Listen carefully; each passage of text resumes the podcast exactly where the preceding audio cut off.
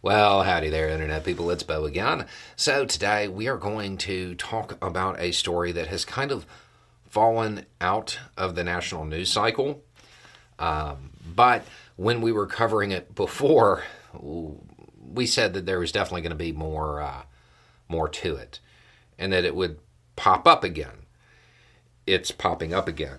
So, today we are going to uh, talk about Memphis and the situation and the developments up there, dealing with the five officers who were charged in the death of Mr. Nichols and the Scorpion team and all of that. Okay, so first, the team itself. Um, it has been disbanded. Still haven't seen like an overt statement saying that they are abandoning the that concept, just that the team itself was disbanded. Um, now, one of the more interesting developments was some local journalists up there with WREG. They did like good old fashioned, you know, just information requests. They have found out that the DA's office has dropped 39 cases related to this team. Um, 13 of those were expunged, and it looks like more um, had their charges lowered. Now, there will probably, my guess is that there will probably be more. My understanding is that at this point, they've reviewed about 100 cases.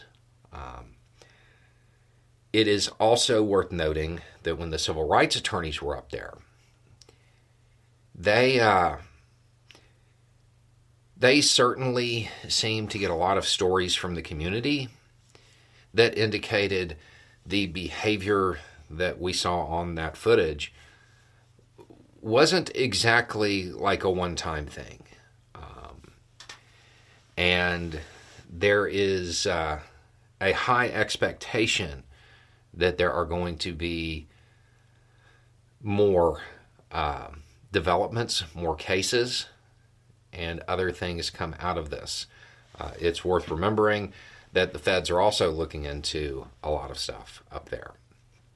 So, the Nichols case, it, what happened to him, it, it, it fell out of the national news cycle. Be ready and be aware that there are still developments occurring involving that and it's definitely going to come back in to the national news cycle at some point. There's going to be more. I have a feeling that by the time this is all said and done, it will uh, it'll look a lot like some of the other cases that were mentioned in the initial coverage when we were talking about what Americans get out of teams like this and what tends to happen. I'll put that video down below. It's probably worth reviewing it. Anyway, it's just a thought. Y'all have a good day.